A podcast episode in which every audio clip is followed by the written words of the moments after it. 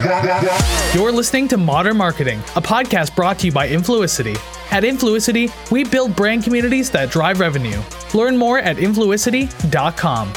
On today's episode, Influicity CEO Jon Davids talks with Jawad Bisbis, Global Vice President of Marketing and Partnerships at Ball Corporation. So you've worked at so many large companies that we'd all know from uh, Ball Corporation, 7-Eleven, Luxottica, Coca-Cola, of course. When you come into a brand, and of course, every company that you've worked on has been around before you. So they already have existing marketing channels, existing audiences. How do you kind of evaluate where you are today versus what are the one or two things that we need to do to really drive our business forward? Well, it always starts with the strategy. I mean, if there is no strategy, you better build it first before you start kind of executing. And I did it when I, on my last role on Coke, uh, when I led Sports Drink. We didn't have a global growth strategy on Sports Drink and specifically on Powerade. And also on my role with Ball. I mean, we are in year two. And uh, when I joined, we didn't have a commercial strategy. So, so my first focus was like, how are we gonna deliver those results that the board tasked us with? And what's going to be that roadmap. So, and then you align it with all stakeholders because it becomes kind of your your roadmap basically to growth. So, so that's that's where you start with, and then you define what's the pain point that you're trying to solve. Is it do you have an issue with recruiting people? Do you have an issue with losing customer base, which was the case with 7-Eleven, where we lost kind of a couple of generation, Gen Z and millennials, and our customer base started to be a little bit more older do you have an issue just with building the brand, which was which is the case with uh, this new business I'm in with Ball, where we just started a couple of years ago, and uh, the challenge was more how do we build the brand in an organization that is more B two B, better with the business that is B two C, with the minimum investment level in marketing, and how do you make sure that what you're doing is going to get you more for your bucks. So how you punch above your weight with the limited resources you have to bring in consumers to the brand, to engage consumers with the brand and doing it not only in an efficient way, but ideally also in a creative way so that you stand out from the sea of sameness. So I'd actually love to dig into that. So Ball Corporation is a primarily business serving other businesses. So you mentioned there that you want to be able to build a brand, punch above your weight. What are one or two tactics that you would look at to actually build the B2B audience today? Yeah, so so the business I'm in is both B2B and B2C. So so Ball, as you said, is a, a largely a B2B business. What they do is, uh, I mean, their purpose is all about sustainability. So that's kind of the the link between all their four business unit, from aluminum cans to aluminum bottles to aerosol to even aerospace. And this business is basically taking that knowledge and applying it to cups. So there is billions of plastic caps that gets used to the U in the US and 95% of them end up in landfills. They don't they don't get recycled either because the infrastructure is not there or because they're not really recyclable if you think solo type of cups so Ball said hey can we solve this? So they they invented these aluminum cups that are refillable that are infinitely recyclable that are better for the environment. And that's where you that's where you start. You get a uh, start with sustainability obviously there is kind of um, other benefit like being premium keeping that drink cold being maybe a little bit more lifestyle. But you really start with the foundation. Like why are we doing this? We're doing this because we care about the environment. And if you do this is a simple behavior change that you can make every day to do something for the environment that's not going to take you a lot of uh, heavy lifting.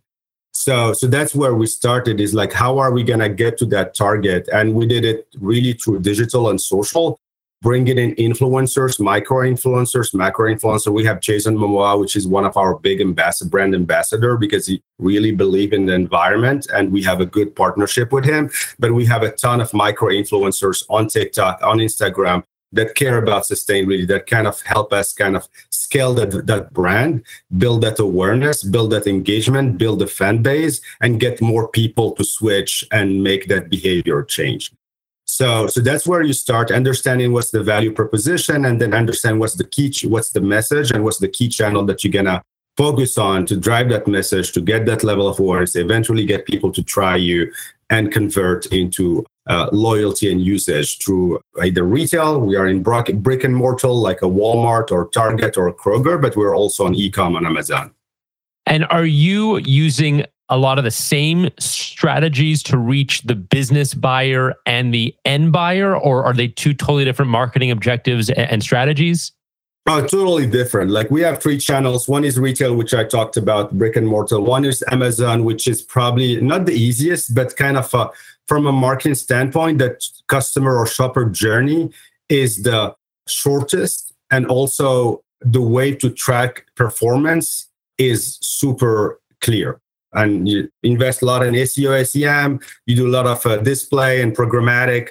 You see your conversion rate, you look at your ROAS and you know whether you're performing or not. And we get double digit conversion rate. We have ROAS of five. So we're doing good. And then the third channel is B2B. And that's the tough one because that's a lot of food service and on prem. T- think like sport venues, concert arenas, fast casual restaurants, leisure entertainment, hotels and resorts. Disney type of entertainment park, like big customers, big venues, and those the approach is vastly different. Like there is no, I mean, the B2B marketing is obviously some trade shows, some trade publication, but it's really like segmenting, knowing which are the customers you're gonna go against first, and then getting access and then going with a with the story. And the story is, hey, if you guys want to be more sustainable, we can help you get rid of all the plastic you use whether that's plastic bottles or or plastic cups. And we can help you recycle because aluminum is has 10 times more recycling rate than plastic and it's infinitely recyclable. It does not degrade. So we can help you tell a better story to your customers to your stakeholders and differentiate again versus your competitors. So the value proposition is vastly different when you go talk to those B2B customers than when you're going to talk to B2C customers. This podcast is brought to you by Influicity. Since 2015, we've been building brand communities that drive revenue. First, we did it through influencers. Then, we added podcasts. Today, we work with world class brands to build, optimize, and run breakthrough programs that create and capture demand. It's time to stop renting your influence and start owning it. Learn more at influicity.com. How are you thinking about TikTok? You mentioned earlier that that's one of the channels you're using. What I hear from a lot of CMOs and, and just marketing folks is TikTok, it's great because of all the reach it has, but it's very hard to measure. And then conversion might be an issue, although there's a lot of trends that are popping up on TikTok. So clearly it is working in some respects. How do you think about all that? Well, the reason we went to TikTok versus, let's say, Facebook or even Instagram is that there were already a lot of people talking about the brand organically. Like a lot of people were discovering at their local shops, hey, uh, look at this. This is amazing. This this is recyclable this is better than you know those solo cups and keeps your drink cold and all that stuff so so we just you know kind of uh, built on a, an existing trend where already people and that's the good thing about this product like when people try it they rave about it. whether they discover it at the you know concert venue or sport arena a lot of people take them back home when they go to like they don't throw them in the recycling bin when they're at concert venue or so it's like people want to keep them and they want to reuse them and they want to talk about them. So it makes our job easy. We just need to take to put it into more people's hand. And that's what we did. We sent it to a ton of influencers that care about sustainability. And uh, a lot of people end up talking about it and posting about it, sometimes for free. And uh, then Instagram was a way to uh, kind of expand our reach because the reach on Instagram is bigger. I would say the engagement on TikTok is bigger, but the reach on Instagram is, is larger. Right. Yeah, it's interesting. The the the reach on Instagram is larger, but on TikTok you will sometimes get more engagement and then the question is is the engagement as valuable as it is on other platforms because it may, maybe people are just responding to many many more things than they otherwise would but not not as deeply so it sounds like like you guys actually have have, have a winning strategy there well, I mean, we always experiment. So we started with sustainable as kind of the core, but last summer, because a lot of people, I mean, our biggest states, when we started this, we thought like the biggest states where we're going to sell these caps are going to be California and New York, because those are the one where supposedly people care more about the environment and there is more regulation for the environment. Our biggest selling state are Florida and Texas. And you don't hmm. think about Texas and Florida as being the first one where people really care about the environment. And the reason behind that is that one, the weather is, is, is great. So a lot of people grill and have outdoor, you know, family and friends on the weekend. And these cups are great for that. I mean, they're they're great for outdoor grilling. They're great for outdoor barbecue. They are great great for like just getting people together. If they're convenient, you don't have to wash them if you don't want to. So it's better than glass. Doesn't break, but it's also more premium if you're having an event and it keeps that drink cold. So then we went last summer and said, okay, there is a different cohort of consumers that are not buying us for the reason we think. So let's go and talk and get some lifestyle influencers and put the brand in front of them. And uh, so that was a completely different approach, completely different campaign, more lifestyle, more light-hearted, more fun, less serious with different type of influencers because we just discovered that there's a different cohort segment of customer that are buying us for those reasons that we did not initially thought will be the key driver. So you gotta always experiment and adapt and be open and listen to what's happening on social and and what people are telling about the brand and and react quickly, which is what we try to do in a startup environment. Although again, we are part of a large organization. Mm-hmm.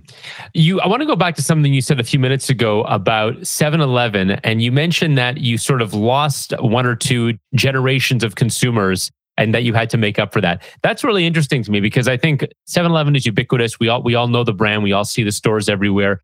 How did you? What, what do you mean that you lost a generation, and then how did you find them again?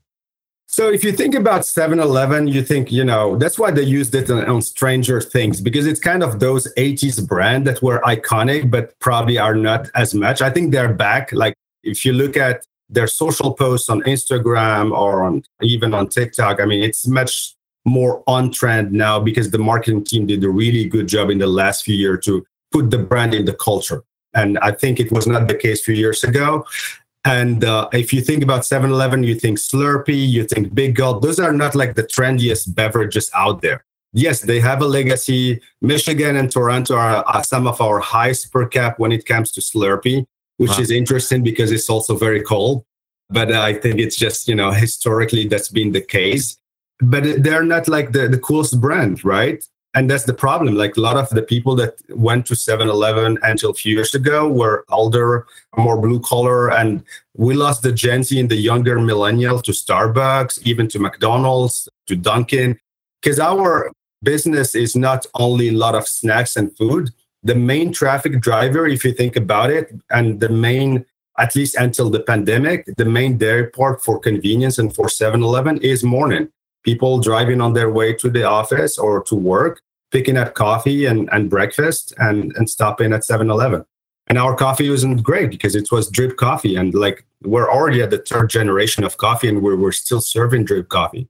So the first thing we did was to upgrade our coffee assortment. So we launched espresso style coffee, both hot and cold. So you can get your cappuccino, your latte, your double shot espresso, your cold brew if you want at 7 Eleven and now it's in more than 3,000 stores in the US and a few in Canada as well. I mean, the total store is 10,000. So there's still a lot of store where, where kind of con- the company is still converting to those beverages, more trendy beverages. And that's how we, we started bringing back some of those lost customers. And plus, we have an unmatched value proposition. When you can get a, a cappuccino for $2, that beats uh, Starbucks, that beats Dunkin', that even beats McDonald's. So so we're getting kind of that grooves back. We changed the assortment on the fountain on Big Gulp, introduced a lot of better for you beverages from AHA sparkling water to vitamin water zero to our own private labels on energy and sports drink. We introduced zero sugar on Slurpee as well. So, so it's still indulgent, but not too indulgent. So we, we did a lot of work on innovation, whether innovation in terms of product or packaging or equipment or just overall assortment to bring back those generation and the marketing team did a great job to let people know about it it's funny i didn't think of it in that level of detail but i have a lot of friends who regularly will go to 7-eleven as their coffee stop they, they don't go to starbucks they're not going to dunkin they're going to 7-eleven and I, I, I went myself uh, a few weeks ago, and I, I didn't even think about it. But yeah, the coffee selection is actually quite more advanced than I would have thought ten years ago. So yeah. it made a big difference. Yeah, we just need to have more people know about it. I mean, there's some, unfortunately, there's no 7 Eleven here in Georgia, but every time I go to Florida, I stop uh, on, on the way or the way back because I know they have great coffee. It's the best kept secret and it's two bucks regardless of the size, whatever size, it's more more or less the same. There is no like big price difference. So it beats like all the three big guys. And that's one of the things people don't know also is like the number four coffee retailer in the US is 7-Eleven. And the wow. three, the top three are the ones that I just said. So we're still not competitive. We just need to get our groove back. And I think the team now is doing a great job to bring consumer back. What advice would you give to people who are rising up in marketing? You've, you've obviously had a phenomenal career and you, and you still do, and you're at, at a very senior level. When you look at juniors that you're bringing on, what, what traits are you looking for? Well, learn about digital as much as you can. I mean, the future is digital. I was in Vegas at CES a couple of weeks ago, and all the conversation were about Web3, AI, obviously machine learning, the metaverse, blockchain. I mean, those are conversations that no one had three years ago. And I mean, just three years, it's completely transforming the industry, not only marketing, but marketing is, is part of it. That's the advice I will give to anyone that is in college right now or that is taking certifications or probably learning new stuff. Try to learn new technical skills that other people don't have because that's going to be a point of differentiation.